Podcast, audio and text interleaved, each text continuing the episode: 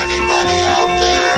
Roll up, roll up, ladies and gentlemen and children of all ages, books, comics, sci-fi, T V, and film, live from the Palace of Glittering Delights. And here, host Dantry Leyland. It's the home stretch as I look at the final five issues of Stan Lee and Steve Ditko's epoch-making run on The Amazing Spider-Man. The end begins with issue thirty-four, The Thrill of the Hunt, by the aforementioned. There's no longer any confusion as to who is doing what, as Stan clearly labels himself as editor and scripter, and Ditko as plotter and artist. The cover is the thirteenth in a row to feature either very little copy or no copy at all, other than the title of the issue. This would continue for a short time to come. The cover is therefore very subdued. Kraven the Hunter leaps from atop a high building onto a plummeting and shocked Spider-Man. It's eye-catching enough until one ponders what exactly was Kraven's plan from this point? To fall and just hope Spider-Man saves them both? Or for both men to make a large mess on the pavement? Some breathtaking Ditko art greets us from the splash page, which opens directly into the story. Kraven enters from the rear of the room, his face obscured by a net. He surveys his trophies, the stuffed remains of every animal to walk, crawl, climb, or fly our verdant planet. He bemoans that there is one he has hunted that has escaped his wrath, and he will not rest until the mask of Spider-Man adorns his trophy room. He then proves his machismo by imbibing his special jungle herbs, okay Kraven, and then fights a big lion in his backyard. Later, he sneaks back into America via Nairobi. It's a good opening, even if it offers nothing new or nothing we haven't seen before. Kraven is a decent enough bad guy offering something Spider-Man's other adversaries can't. He's in it for honour rather than anything else, but he's still one note. His shtick isn't terribly interesting on its third or fourth run-through, and his stories are predictable. He's not going to win, because that's the end of the strip. And even if he does win, so what? Other than a cameo in Amazing Spider-Man eighteen, we've seen Spider-Man fight Kraven twice now, and whilst his first appearance was a nice take-off of The Most Dangerous Game, his second appearance was part of the Sinister Six, where he didn't exactly come out on top. He tried fighting Iron Man in Tales of Suspense issue eighteen, and that went as well as you'd expect. What's notable here is Stan's introduction to Kraven, featuring the somewhat magnificent menace of Kraven the Hunter, he writes on the splash page. Whilst this kind of tips us off to Stan's feelings about Kraven, it's also not the first time Stan has mocked one of Ditko's bad guys, and I do wonder if this played a part in Ditko leaving. Why pour your heart and soul into this stuff only to have your script to take the piss? Panel two of page three also shows the disconnect between Lee and Ditko. Stan has Kraven think about delivering his four-legged captive to a zoo before pursuing Spider-Man, whereas I think Ditko placed this panel here to show how Kraven snuck back into the U S A after being deported. The next few pages are where the meat of the story lie. Betty has a dream that Peter tells her his secret and that he is, in fact, Spider-Man. This is a really dramatic beat with great art from Ditko, and it's a nice fake-out. The reader isn't clued into this being a dream until they turn the page. Betty having the screaming heebies over this plays into her not having got over the loss of her brother. I adore that a lot of Ditko's plotting comes from character, and even when he doesn't mention it directly, as here, a line can clearly be drawn between how a person is acting now and past events. The final panel of Betty sitting up in bed, the moonlight casting dark shadows over the room, is wonderful, and although the reader doesn't know it yet, this is the last we'll see of Betty Brandt until issue forty. No fanfares, no goodbyes. She simply leaves. Much like Steve Ditko in many ways. Peter, meanwhile, is bathed in that same moonlight, studying late to catch up with his college work. He's happy to learn that May is on the mend and tries to build bridges at college, but the other kids, led by Harry, who seems to be taking Flash's place as the biggest moron on campus, feel that Peter is stuck up. Harry is incredibly proud of his accomplishment, saying to Gwen, "We told that egghead where to get off, eh, Gwen?" Once again showing Harry's complete lack of self-awareness. "You're in a college science class, Harry. You're all eggheads." Only Gwen acknowledges that maybe Peter had something going on outside of college, showing that she's a little bit more self-aware than the others. We'll later learn that Gwen lost her mother and is raised in a single-parent household, and this may give her a different and more mature perspective. Granted, we'll learn this about Harry as well, and he's a massive tool, so ultimately it must come down to George Stacy being a good parent and Norman Osborn being an ass. Gwen is still contradictory, though, vowing to make Peter pay for something. Peter leaves and blows off a chance to make some money, his bank account still having a fair bit in it from Jonah's last cheque. Surprisingly for a Ditko-plotted story, this event doesn't come back to bite Peter on the arse later. Peter's looking very buff here in his white shirt and yellow cardigan, and later in a white t-shirt, and we see Ditko is starting to develop Peter's physique. Granted, some of this could be due to Aunt May, who seems to do nothing but shovel food down Peter's throat. This is especially funny when she asks if Peter washed that apple before eating it. Peter's snarky reply, "Sure you did. You know I'm not one to live dangerously," showcases Stan's irreverent dialogue. Kraven arrives in town and shacks up at the same place he and the Chameleon used back in issue fifteen. He does some more drugs and then adopts the old dress-up as Spider-Man to harass J. Jonah Jameson so Jonah will think Spidey is a crook angle. Due to May's still frail condition, Peter decides to not follow up on the news when he hears about it later. Kraven, however, isn't about to let a foolproof plan such as this go to waste, and he continues his public harassment of Jonah. Peter gets a break when Anna Watson pops round for a chat. There's a subtle mention of Mary Jane, just a reminder she's still out there, and some of those lovely panels of John Q. Public mouthing off about Spider-Man, proving once again that the public never know what they're talking about. The nice thing here is the panel at E S U on page nine. Despite having no dialogue, Ditko draws Gwen as being unable to take her eyes off Peter. Suddenly free of his responsibilities, Spider-Man decides to check out these reports, and Kraven is waiting for him. Kraven sprays Spider-Man with a jungle scent to dull his spider sense, and vows that, should Spider-Man win, he'll confess it was him all along. Once again, we see Kraven living up to his name by stacking the deck in his favour as opposed to engaging in an equal battle, although I suspect he could have made a lot of money marketing his jungle scent. I can see the pretentious black and white adverts being a big hit with the polo neck-clad hipsters of the sixties. By pure coincidence, a group of thugs who seem to just be hanging around an abandoned district see Spider-Man and decide that this is their chance to end him finally and forever. What follows is a really inventive fight scene, as Spider-Man must ward off the marauding thugs and Kraven without benefit of his spider sense. Ditko pulls out his usual visual bag of tricks by having Spider-Man hide in the shadows of these empty and abandoned buildings. There seems to be some more miscommunication here between Stan and Steve, though, as but a page after Kraven uses his jungle scent, Ditko draws Spidey with his spider senses blurring. In the dialogue, Stan plays this off by having Spidey say he hears the thug's footprints coming in from the next door. And on the next page, Stan thinks that the scent must have only dulled his senses rather than rendered them completely inert. I am unsure as to who, if anybody, is at fault here, but Kraven does later note that the jungle scent makes it easier to track Spider-Man. It's possible Ditko never planned for it to dull Spidey's spider senses at all, and this was added later by Stan. The fight is close quarters for the most part, and Kraven is unamused by the Hood's appearance, helping Spider-Man take a few of them out so they don't interfere in his victory. Kraven, despite his story limitations, is still an interesting character. He's a man who has achieved a measure of success over the years and never been defeated until Spider-Man came along. And then this inability to win consumes Kraven. Like Ahab, Kraven has a white whale, and his obsession will ultimately be his undoing. Taken on that level, Kraven's is quite a tragic story. He talks an awful lot for a silent hunter, though. Sadly, the fight concludes with simple fisticuffs, a match that is hardly equal, and Spidey takes Kraven out quite easily. After such a build-up, this is quite a disappointment. Ditko's fight choreography is still impressive and balletic, another thing Miller would steal for Daredevil, but the fight boiling down to five panels of Spider-Man just punching Kraven feels like the climax to a Rocky movie rather than an issue of Spider-Man. Far more interesting is the next page, when Spider-Man takes some photos but realises that to sell them, he'll have to see Betty. This is a really sad couple of panels, beautifully illustrated, and casts the earlier scene in a far different light.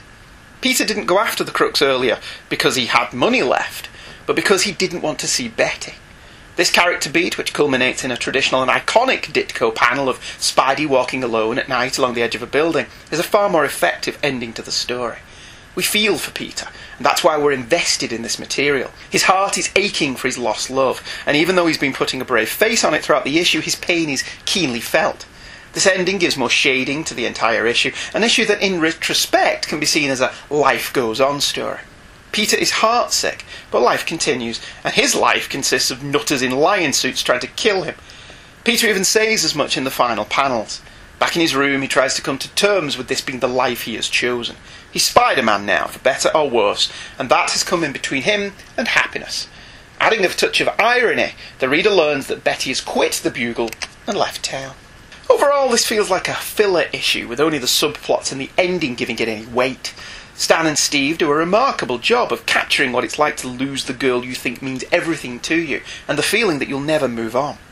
Peter really was an excellent avatar for the readers who will have been going through much the same thing themselves at the age they were reading this, as I know I was. No character spoke to me as much as Peter Parker did. Sure, when I grew up, I wanted to be Dave Starsky or Steve Austin, but Peter was me, as I was at fourteen, fifteen years of age. He was, as silly as it sounds, a friend who understood what I was going through. Even in as throwaway an issue as this one, that resonated.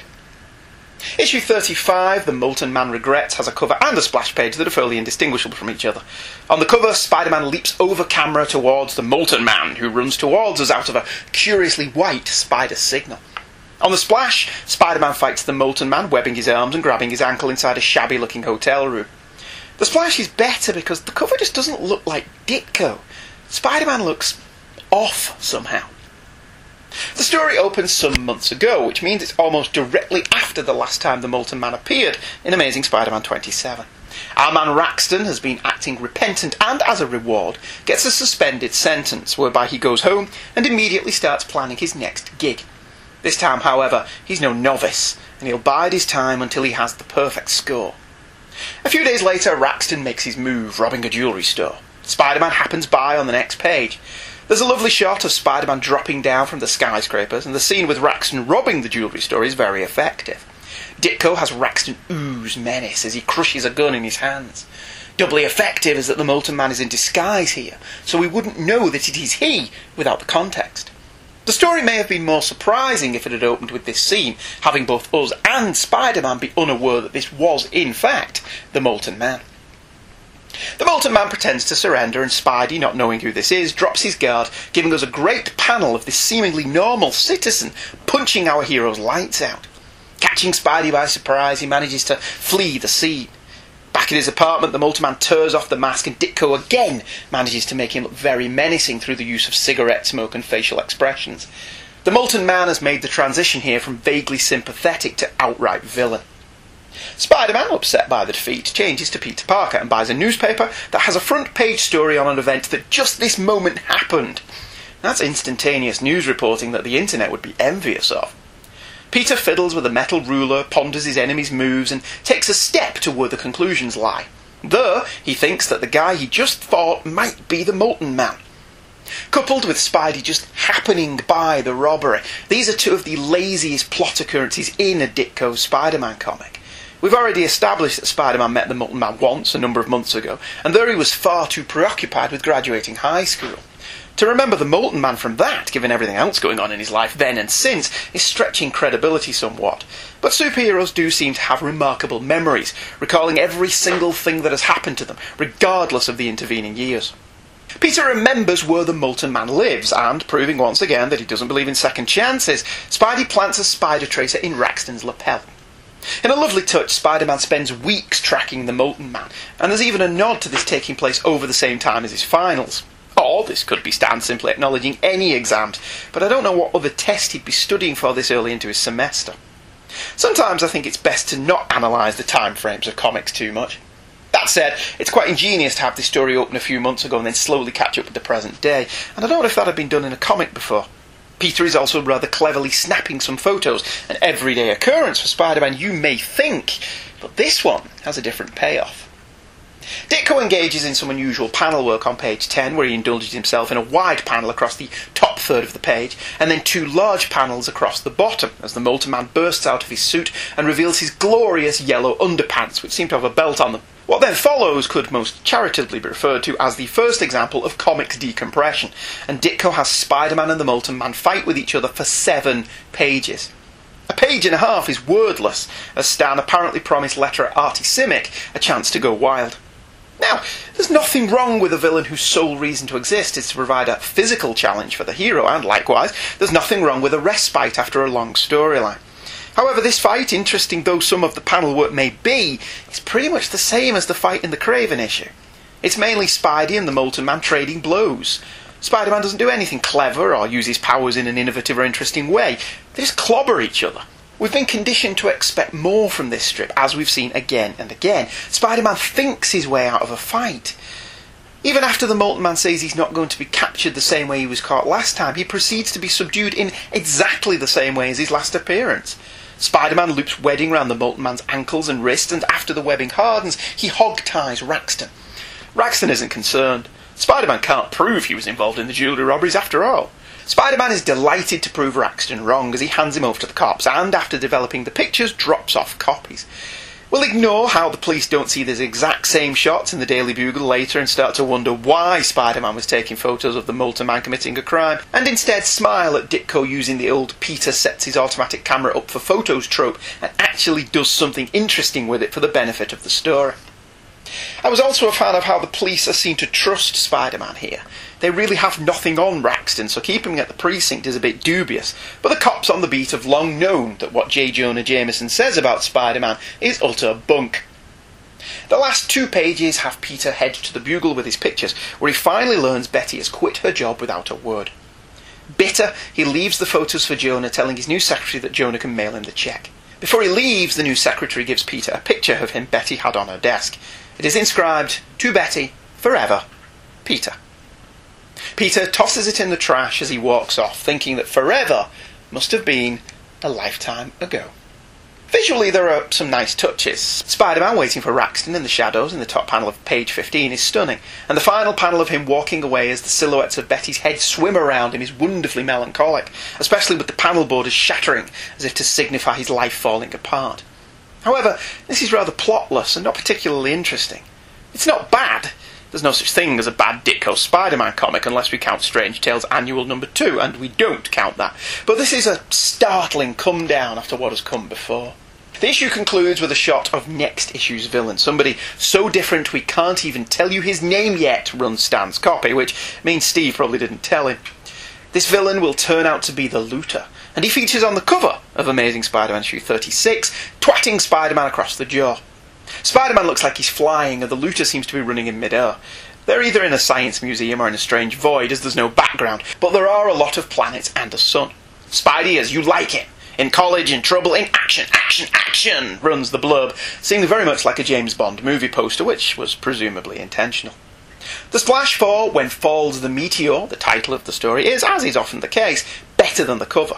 Spider-Man and the Looter fight in the sky, Spidey off balance, and the Looter on a harness high above the New York skyline. This clearly defined place for the action, plus the element of danger, Spider-Man looks like he's falling and is out of control, makes for a more dynamic image. The story opens with a meteor falling to Earth. A man, Norton G. Fester, finds the meteor and tries to unlock its secrets, feeling it will help him solve the riddles of the universe. Why he thinks there's something special about this meteor is not explained, but he does exclaim that it is just the type he has been seeking. However, Fester has no scientific background or aptitude, and even less money, and so turns down by every bank in town, Fester takes a hammer and chisel to the meteor. I know, right? Really f***ing scientific. Against all odds, this yields fantastic results, and Fester hits a gas pocket, which shoots some alien gas right into his face, giving him fantastic abilities. Now, on the face of it, this is a perfectly acceptable origin for a villain. It's vague enough that it could happen. After all, space is full of alien shit that we know nothing about. But Lee's genius here is in the characterisation of Norton G. Fester as an incompetent bum. Fester believes himself to be a Mensa candidate, but has no scientific knowledge to speak of. He thinks he's intelligent, and this is why he can't hold down a job, but really he's lazy and thinks the world owes him a living. Lee's dialogue when Fester attempts to secure funding is amusing, and setting Fester up as a bit of a loser is a funny turn of events. All of Spider-Man's other foes, when hit with something like this, have been at best competent and at worst borderline crazy anyway. This is the first time a Spider-Man villain is seen as being inept from the start. It's a nice twist, and all credit to Stan, the dialogue and characterisation that he sets up in barely a page tells us everything we need to know about Norton G. Fester. What Ditko felt of Stan turning Fester into a bit of a loser moron is something we'll probably never know. Over at E S U, Peter is trying to make friends as everybody seems to have formed their own little cliques. Sally Green, a girl from Peter's English Lit class, invites Peter to a party to prove to Gwen that Peter isn't a stuck-up snob, but she screws it all up when she points out that it'll be nice to have a brainy type at the party instead of all those brawny types. Peter immediately has Betty Brandt flashbacks and backpedals, saying he's probably busy tonight, washing his purr or some such. Gwen welcomes Sally to the Peter is a Jerk fan club. This is a good scene. Peter is really trying here, not like in high school, where after the first few issues he kind of brushed off the whole high school social scene as a bad job.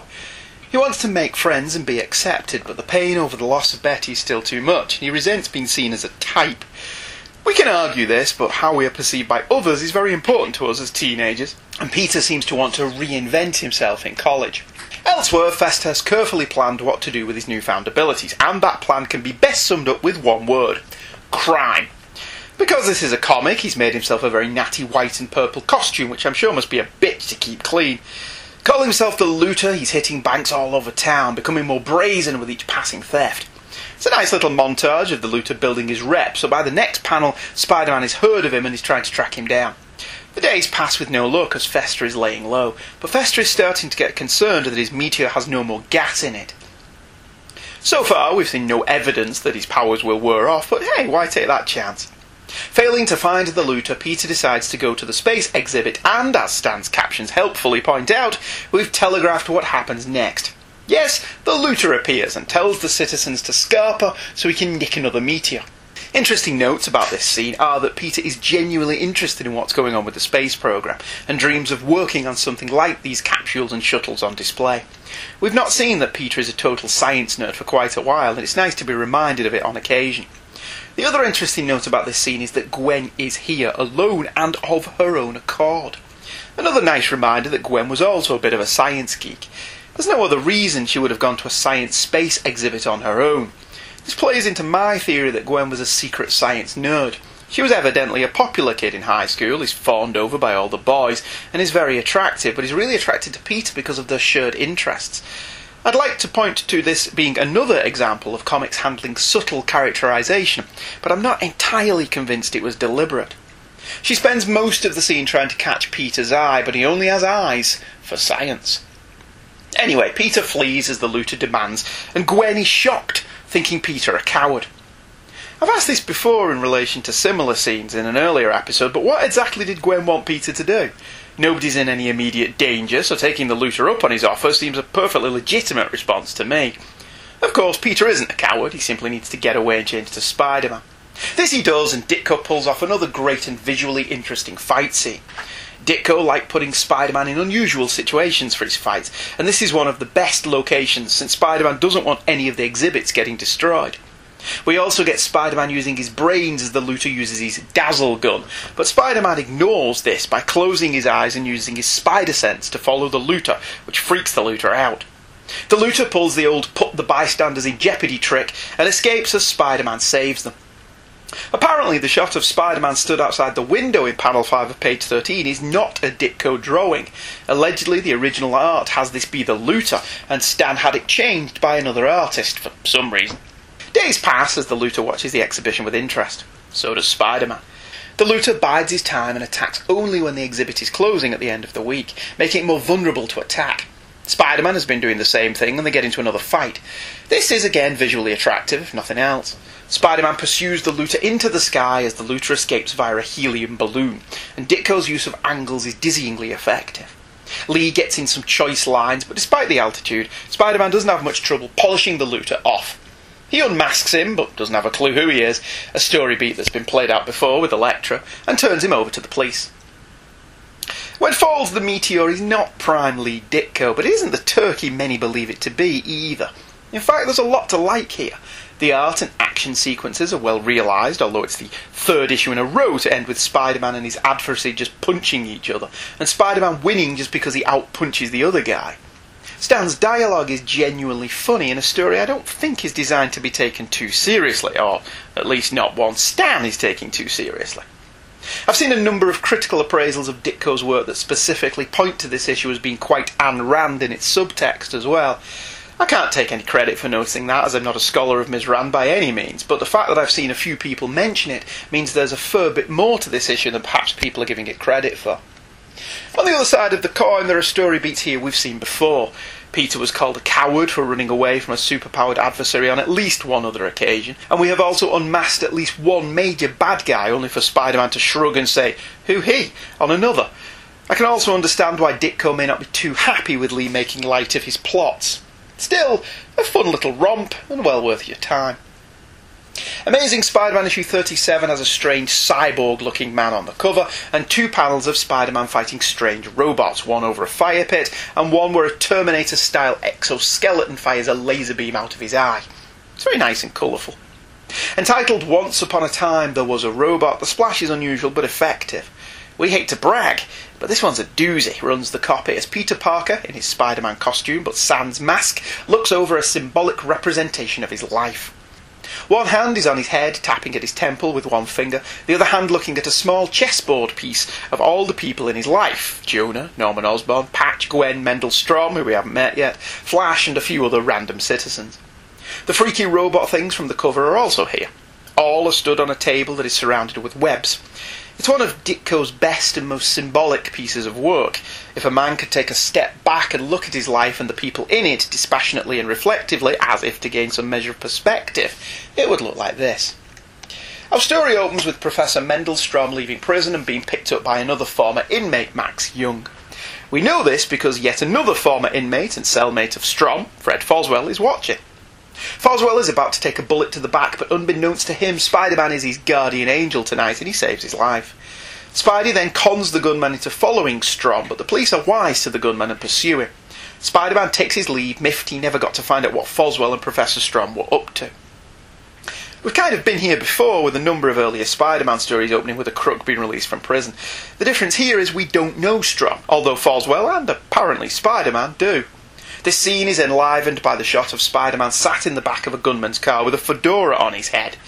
We're given no indication as to why Spider-Man was following Foswell, or even if he was, and this was all just dumb luck. The shot of Spider-Man in panel seven of page three would be used as clip art in the Marriage of Reed and Sue issue of the Fantastic Four, and in the nineteen sixty-seven Spider-Man cartoon. Spider-Man races to the Daily Bugle, where Jonah is still going through secretaries like tissue paper. Peter happens to be with Jonah when Foswell tells them both about Stromm, which seems to contradict one page earlier, where Spider-Man already seemed to know who the Professor was. Foswell tells Peter and Jonah that Stromm is a mechanical genius who has been vowing vengeance on whoever sent him down. Peter plants a spider tracer in Foswell's hat, another trick he's used before. Apparently the Bugle is a really small-time operation, as Peter hasn't been paid for his last photos, something Jonah blames on Betty, implying that Betty was also in charge of payroll. Maybe she was, I don't know. Peter heads off to college and we get a truly fascinating scene. With May better and a few bucks in his pocket, this is a far more confident Peter, and he addresses Gwen, asking if he can walk to class with her. Gwen is as standoffish as usual, calling Peter stuck up, but Peter doesn't take any shit and tells her that she's temperamental. He immediately realises his mistake and offers to bury the hatchet, easily preventing Gwen from slapping him and calling her gorgeous when angry. This is a playful scene showing a very relaxed Peter who's clearly attracted to Gwen, and a Gwen easily angered by Peter's nonchalance, proving her interest in him. Flash then butts in, challenging Peter to a fight. What happens next will shock you. Sorry, I became clickbaity for a moment. Peter pauses for a minute and actually thinks about doing it. He genuinely considers punching Flash in the face. He knows he could do it with no problems, and the look on his face is intriguing. Peter is considering punching Flash out finally and forever. This isn't an angry moment where he loses control. Peter gives this serious thought. Consider this. Peter is no longer the nerd wallflower of the early issues. He's a confident, intelligent and articulate young man. And this is a real moment in his life where he knows that Flash is showing off to impress Gwen, and that he has no reason to hold back. Flash has taunted Peter throughout his high school life. Why not just lamp the twat and shut him up forever? And if Gwen thinks better of him because of it, well, that's just a bonus.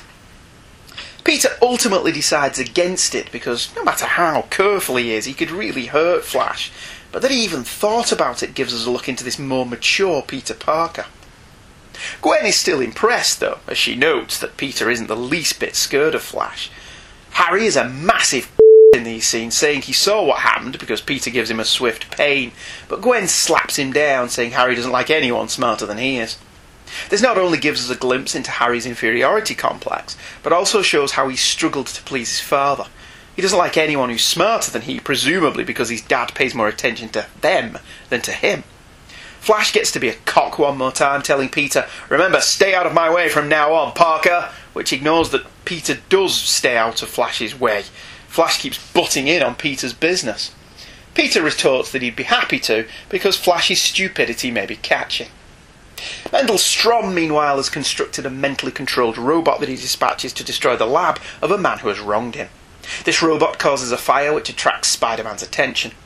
Ditko doesn't let us down in the fight scene between Spider-Man and the funny robot, which does look like a giant squid and is a much more interesting design than the more traditional robot that follows. The lab being ablaze allows Ditko to add layers of smoke to the panels, and there is also the added drama of the fire plus a villain Spider-Man can't beat. The robot not liking fire and thus letting Spider-Man go away doesn't really make a lot of sense, but whatever. Comics. Far more interesting is that the lab is owned by Norman Osborn, and for the first time, the figure we've only seen in background frames and cameo appearances is given a name and a son, Harry. Ditko's love of the long game has paid off. Not only has that bloke who cropped up here and there been brought into the light rather suddenly, but his resemblance to Harry wasn't an accident. This is genius. Ditko has been seeding this for months and we didn't even know. Now we look back at it and think it's rather obvious, but reading it here for this show, Ditko never once telegraphed his intentions. We also learn that Norman is a wrong-un, having cheated Stromm out of his inventions and jailed him. He's also a bit of a bastard to Harry. Wonder if he ever shuts up. This adds to Harry's character as a rich brat who craves the love of his father, a love never forthcoming. Spider-Man starts following Patch, Foswell's snitch alter ego, and they both wind up trapped as the robot goes after Norman. Fortunately, Spider-Man plants a spider tracer on the robot, and after stopping Patch from being killed, he tries to stop the robot from killing Norman. Spider-Man's reaction to having to fight yet another robot is comical, but Norman being attacked is chilling stuff, with him being blasted and targeted by a robot controlled by Stromm. Norman isn't impressed with Spider-Man interfering and longs for the day Spidey is finished off for good, as he's interfered with his plans far too much. Spider-Man continues to be oblivious to Norman and fights the robot in a pretty impressive sequence of panels, but Norman manages to get the drop on Spider-Man, knocking him out from behind. No normal man should be able to knock Spider-Man out with one blow, right? The mystery deepens. The robot leaves Spider-Man thinking him dead, but Spider-Man follows the spider tracer to Stromm's lair. After thrashing the robot, Stromm starts to tell Spider-Man something, but before he can elaborate, Stromm is shot at. However, the shot came from a high window where there is no ladder, rope, or the sound of a helicopter. How could the killer shoot from that window and then get away without making a sound? Spider-Man pushes Stromm out of the path of the bullet, but has a heart attack and dies anyway. Later, Norman is told about this by Jonah. He seems to be fixing his tie, and professes to have forgotten all about Stromm. It's a great ending, especially when Norman is seen holding the gun that shot at Stromm. The issue ends with Peter ignoring some college chums asking him to go bowling in favour of musing about it who it was that took a pop at Stromm, something that does not endear him to his cohort. What a great issue. Who is Norman? What are his plans? How did he get to that window and then disappear, as if he was on a, I don't know, floating glider of some kind? This is a startling return to early greatness, with an issue that on the one hand appears to be a done-in-one standalone where Spider-Man fights Robot, but is in fact a key issue in the saga of the Green Goblet, even if the readers at the time didn't know it. Norman is revealed to be not a nice man at all, and his internal monologues and facial expression show a scarred and twisted human being who will no doubt be a major player in issues to come. After a few lacklustre stories, this issue kicks us back into high gear and promises more greatness to follow. It's very sad, therefore, that the next issue is Ditko's last and doesn't even have a proper cover. All the images are stolen from inside the comic. The central image of Spider-Man punching as he leaps is taken from page thirteen, panel five, whilst the three panels across the bottom of Spider-Man fighting various different thugs are taken from pages seven, twelve and fifteen respectively. The overall feeling is one of a patchwork cover, cobbled together when Ditko was out the door. Surely there were some poster images or sketches Ditko had done that hadn't seen print that could have been used instead of this hodgepodge. Just a Guy Named Joe is the title of the final collaboration between Stan Lee and Steve Ditko. We open unusually with no splash page and no appearance by either Peter Parker or Spider-Man. Joe Smith is a wannabe boxer who nags an agent, Tommy Tompkins, for a bout. Tompkins agrees just to get Smith off his back, and the fight ends predictably with Smith out for the count. Smith then tries wrestling, where the result is the same. Tompkins feels a tinge of sadness for Smith and manages to book him a gig on a film as a rampaging monster. It's not much of a part, but it's less dangerous than getting punched about the head. However, this being a comic, some debris from a balsa wood set Smith is destroying hits an arc light and falls into some chemicals that are inexplicably spilt all over the floor. Smith takes a hit and feels woozy, but doesn't seem to suffer any other side effects. Now again, this isn't a bad opening. And again, sure, it's nothing we've not seen before, but Joe Smith is instantly a likeable, down-on-his-luck dreamer with delusions of grandeur. His being mocked by the other boxers and Tompkins taking a shine to the kid endear him to the reader, and we're on his side. This isn't a criminal like Mac Gargan or a man with a grudge like Kraven. This is a normal guy with aspirations and dreams. He's relatable. But we're reading this for our other relatable hero, Peter Parker. Peter is at the Daily Bugle, where another of Jonah's secretaries is quitting, Murphy Brown style. There's a humorous comedy beat where Peter tries to avoid Jonah, who blames Peter for Betty quitting, and then it gets serious as Ned Leeds accuses Peter of the same thing, only with a much harder edge and the threat of fisticuffs. Peter is typically Peter here, firing back sarcastic jibes and uncaring remarks, even though he's intrigued, as he thought Betty had left with Ned. What's perhaps more interesting about the scene is Peter seems to have moved past Betty completely. Whilst he does muse what would have been had he told her his secret, he doesn't seem to miss her or their relationship, showing just how quickly he's gotten over somebody who was allegedly the love of his life. There's a bit of sexism here, as Peter notes that no one can predict a female's reaction, but that's just as true today as ever, even if the feeling would be expressed differently nowadays. Back to Joe Smith, who seems to have gone a little cuckoo, hurling stuntmen around and busting loose of the film studios that fortunately only seem to be a small walk away from the Bugle offices. He flees the studio and starts tossing cars around just as Peter walks by. Spotting the man in the funny orange and green movie costume, Peter dons his Spider-Man suit and tries to stop Joe, who fights back quite admirably, tossing Spider-Man into a passing garbage truck. It's another fight scene that largely involves Spider-Man and Joe trading punches.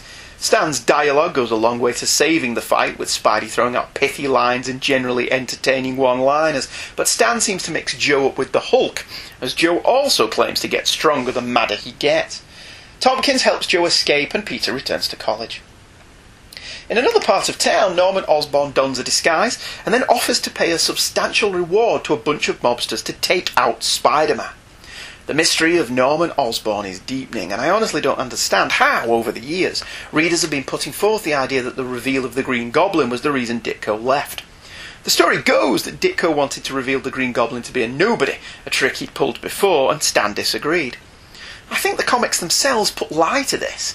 Ditko was clearly building Norman up to be somebody, first by seeding him slowly into the background, and then by introducing Harry, and then revealing the two to be related, and then positioning Norman as a bad guy with a grudge against Spider-Man. All clues are pointing to Norman being the Green Goblin. Now, whether Ditko would have revealed Norman as soon as next issue is open to debate, but I don't think he would. Given Ditko's love of the slow burn, I think he'd have played this for about six more months before revealing Osborn's secret, but I think Stan wanted Ditko's leftover subplot out of the way quickly. Over at E S U, Peter tells a bunch of protesters that he can't be bothered with their protest, and they take umbrage. This seems a bit weird.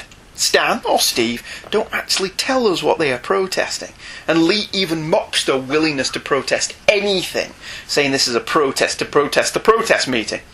It's clearly a bit of fun, poking the student proclivity of the time of having protest marches if the day of the week had a Y in it, but Stan took a lot of flack about this from the student readership of the day. To me, this scene is clearly trying to be relevant, but by not mentioning what they're protesting, it's meant to be funny rather than a serious commentary. Gwen, Flash and Harry are all in Peter's face for not joining in with the protest, which is also strange as they weren't joining in either, and Flash calls Peter a mop-top. Harry then asks Flash why he doesn't take a pop at Peter, because that's what Harry would have done. Flash calls Harry's bullshit out by saying that Peter is still over there if you want to go, but Harry chickens out, saying that he wouldn't want to hurt Peter. Firstly, Peter being a mop-top in nineteen sixty-six makes him infinitely cooler than Flash, who's still rocking the fifties crew cut. And secondly, Harry is once again a massive cock. How they managed to turn this character around into a vaguely likeable personality is a marvel. The very idea of Harry, replete in his bow tie and blue suit ensemble, taking a pop at Peter, or anybody for that matter, is frankly laughable. More and more, Harry comes across as the nerd who hides out with the cooler kids, even though the cool kids are kind of aware he's an asshole. Both Gwen and Flash have shown they aren't entirely falling for Harry's tough guy act, which shows them both to be smarter than they appear. Harry even calls Peter out for not being nerdy enough when he says his dad has forgotten more about science than Peter will ever know. Harry in these stories is a detestable character, even more than Flash, in so much as at least Flash is being true to himself. Gwen, for her part, is still nursing an attraction to Peter and feels sorry for him. This Gwen, despite being capable of massive mood swings, is a far feistier character than she would become, and her being a capable science student is a nice character trait. Peter decides to put on his costume and clear his head, unaware of the bounty on it. Meanwhile, Joe Smith is really cracking up, vowing to prove himself strong enough a champion to stand alone against the world. He heads over to the gym and picks a fight with all the boxers who mocked him earlier, as Spider-Man happens by, involved in his own fight. The boxers suddenly know about the reward, implying some of them are also leg breakers, and they want a piece of that Spider-Man action, and Spider-Man suddenly finds himself fighting boxers, mobsters and Joe Smith for two pages of textless action. It's not bad, but a bit pedestrian. Ditko's better than this. Joe Smith's powers were off and he's offered a contract with the studio, who are blown away by his dailies. Them hoping he won't sue them is probably a motive for the contract as well. An enraged Spider-Man learns that the reward for his head is twenty grand, and that Joe is painted a hero really annoys him. Spider-Man wails on the remaining mobsters outside, mobsters the police don't really seem to care about. He even punches a tailor's dummy, which is here for some reason, because it reminds him of Ned Leeds. He goes home, where he just misses Mary Jane, and sees on the news that Joe has been offered a lead in a new T V show about a superhero. Aunt May tells him the news will give him nightmares, and Peter replies that that's unlikely. He only gets nightmares when he's awake. And so, it ends. One of the finest, most groundbreaking and seminal runs in superhero comics winds up, not with a bang, but with a whimper. Steve Ditko quit the book without telling anybody why. Stan recalls that Ditko walked into the Marvel offices, left the art for the issue, told production manager Sol Brodsky he was quitting, and left. Didn't even provide a cover. Stan has said he was angry at Steve, not even mentioning it in the story itself or on the letters page, although all the letters are now mysteriously addressed Dear Stan, rather than Dear Stan and Steve. Ditko leaving in such a way angered Stan so much, Stan never even bothered trying to call Steve to ask why. Ditko, for his part, has only said that he felt Stan was working against him. Comic scholars have theorised that what Ditko meant by this was that even though he was plotting the story, Stan, as editor and scripter, had the final say. This may have been the first time the so-called Marvel method of writing comics broke up a successful team, but it wouldn't be the last. Steve leaving was mentioned on the Bullpen Bulletins page, and the reason given for his quitting was personal reasons, which is true as far as it goes. More text is spent lauding John Romita as Steve Ditko's replacement than mentioning Steve's contributions. As for the issue itself, I think a case can be made that it's only disappointing because it's Ditko's last issue, rather than being a disappointing issue in and of itself. It's true that Spider-Man is a secondary character in his own strip, with Joe Smith being the star of the issue.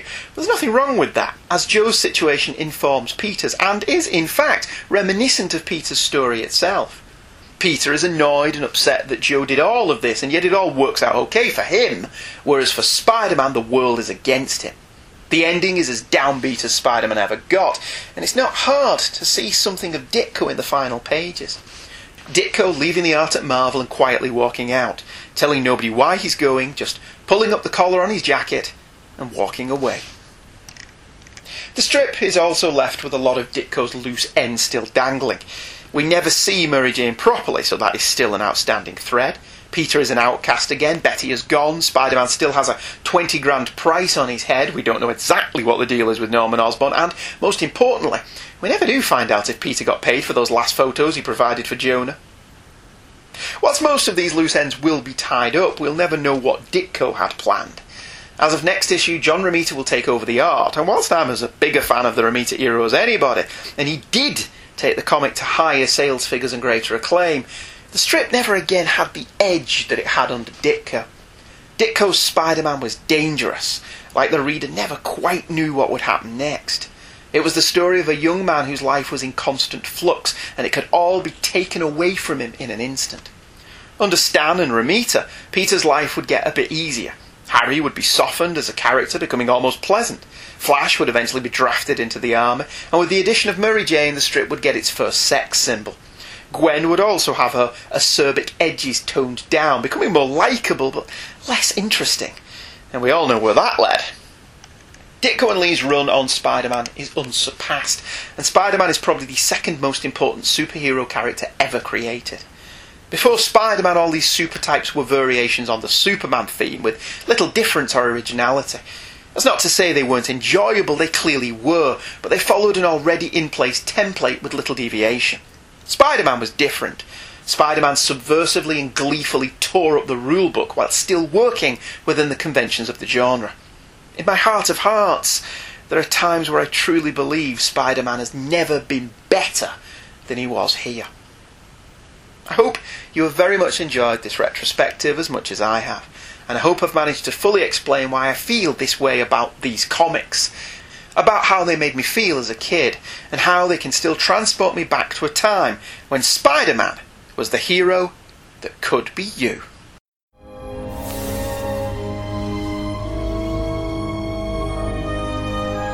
Kal-El, you have travelled far. One journey is ended.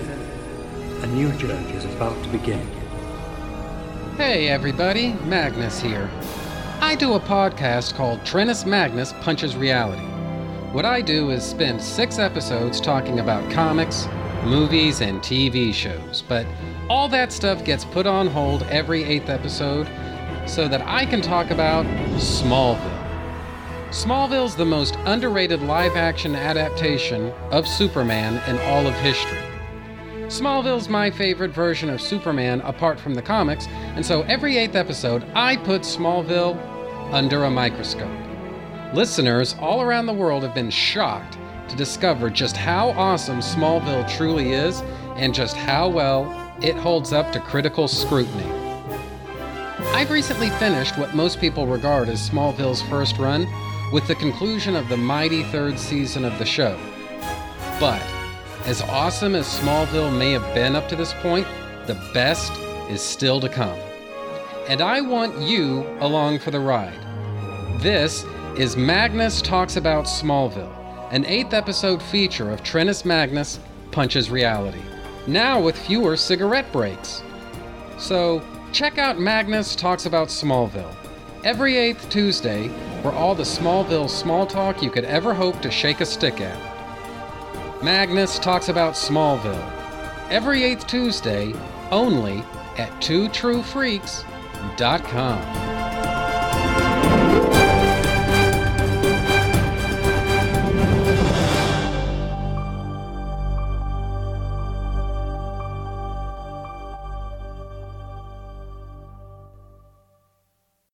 Okay.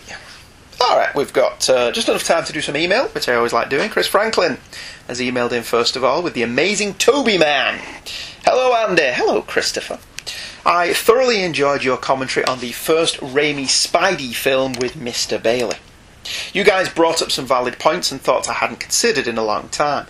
Heck, I'd forgotten Elizabeth Banks was Betty Brandt in these films, and I just rewatched this one a while back because my daughter Danny wanted to see it. Maguire gets a lot of grief nowadays, but I liked him all right. I do think Garfield was better suited and, as Michael pointed out, more committed to the role. If you could put Garfield in Raimi's movies, I think you'd come closer to a more perfect Spidey film experience. Dunst is okay in this first film. They go out of their way to make her more attractive. I know that sounds shallow, but the original point of M J was that she was drop-dead gorgeous. Dunst is less effective in the second film and seems honked off to be in the third film at all. Her and Maguire don't have much screen chemistry, which is odd, because I do believe they dated following this movie. Looking forward to listening to your Spidey theory commentary over on Views. There's a good film buried in amongst the unneeded Venom subplot somewhere. Poor Raimi. I was very impressed with Tom Holland's portrayal and the setup they've given him for future Spidey films. Very stoked to see where they go with him. Chris, yes, I was uh, I was absolutely made up with Tom Holland in uh, in Captain America Civil War. I think he's going to be fantastic, and, and like you, Chris, I'm very much looking forward to Homecoming now. I think it's going to be very interesting. Uh, Patrick Delmore emailed in about The Invaders. Hi, Andy. Hi, Patrick. Very fun episode today. I'd never heard of The Invaders, and I wanted to see the show before listening. Happily, it was on YouTube, so I watched the pilot episode whilst I ate breakfast. I really enjoyed it. The chase scene in the hospital was so reminiscent of Star Trek that I wasn't surprised when you said that that, that was the show the director was known for. I liked that The Invaders gave so much time to building atmosphere, shots of people walking and studying their surroundings without trying to build up tension to a certain jump scare are sorely missed, by me at least, in modern T V and horror in general. Thanks for another great episode. Patrick, you're very welcome. Always doing something like The Invaders is always a bit tricky, because you never know what the reaction's going to be. Because like, I was like, do, do people even remember what The Invaders is?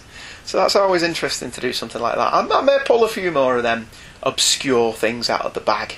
I've got a, I've got a Jones into do Man from Atlantis, and I don't know why. Because it's probably terrible. But I quite enjoyed it as a kid, so, you know. Final email tonight is also about The Invaders from Jason Trenner. Hey Andy, it was interesting to hear you talk about The Invaders. It was a show that at least at one point was played on the Sci-Fi Channel in the nineties. You also missed a show that was the late nineties or early noughties remake called First Wave. Seriously, it was basically an updated version of The Invaders with Nostradamus thrown in for some reason. Well, Murray was an alien and they'd left their plans to be about the same even centuries later. Frankly, all those paranoia alien invasion shows, I honestly have this weird but amusing thought for the villains of them to think they'd won, only to find out they were messing with an Autobot in human disguise. And weird that way. Not that you would probably find that statement to be a shock. Plus, it felt good to make a Transformers reference that I don't understand. Love the show!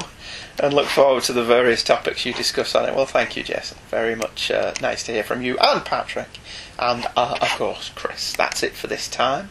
At the present moment, I don't actually have what's planned next. So it could be anything, which for me is the joy of the show. Remember, if you like what you hear here or on any of the other shows on the Two True Freaks Network, go to the webpage and click on the link for Amazon. Go and buy something from Amazon and we get a kickback, which is always nice. Okay, that's it for this week. Hope you enjoyed that, because that is the end of the Lee Ditko retrospective. And I'll be back with a couple of random stuff in the near future. Take care. Bye-bye.